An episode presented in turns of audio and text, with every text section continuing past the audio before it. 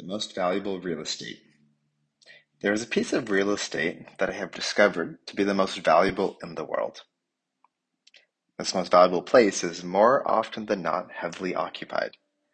And at times will feel like a subway train during rush hour or like a popular tourist attraction on a sunny weekend. Crowded, noisy, even a bit chaotic. Unlike most other places of unique and clear value, there is a price to enter or some other friction involved to experience it. This most valuable place is open for all to come and go freely. No entry ticket required, no questions asked. This place is so valuable that people come and set up encampments and overstay their welcome. What may have started as an innocent intention to come for a short visit often quickly evolves into a more permanent stay. As if this most valuable place is not full enough, there is a desire for more. More people, more activities, more ideas. It can feel overwhelming to step inside this place, given all that goes on inside.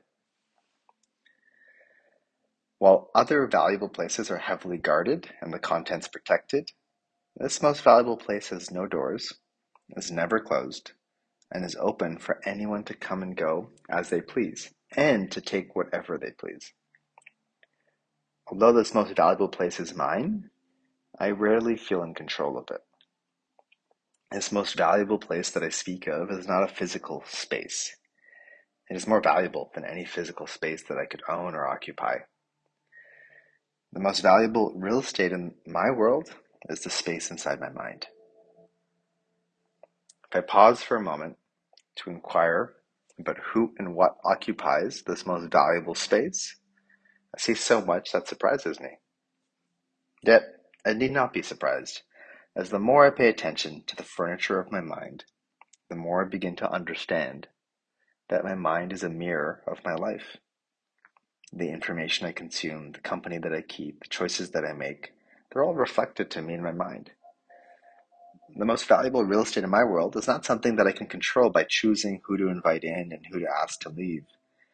This most valuable space is influenced by the choices I make in everyday living. And the choices I make are influenced by what I value. This understanding inspires me to live with more intention, as this most valuable space in my world is reserved for who and what I value.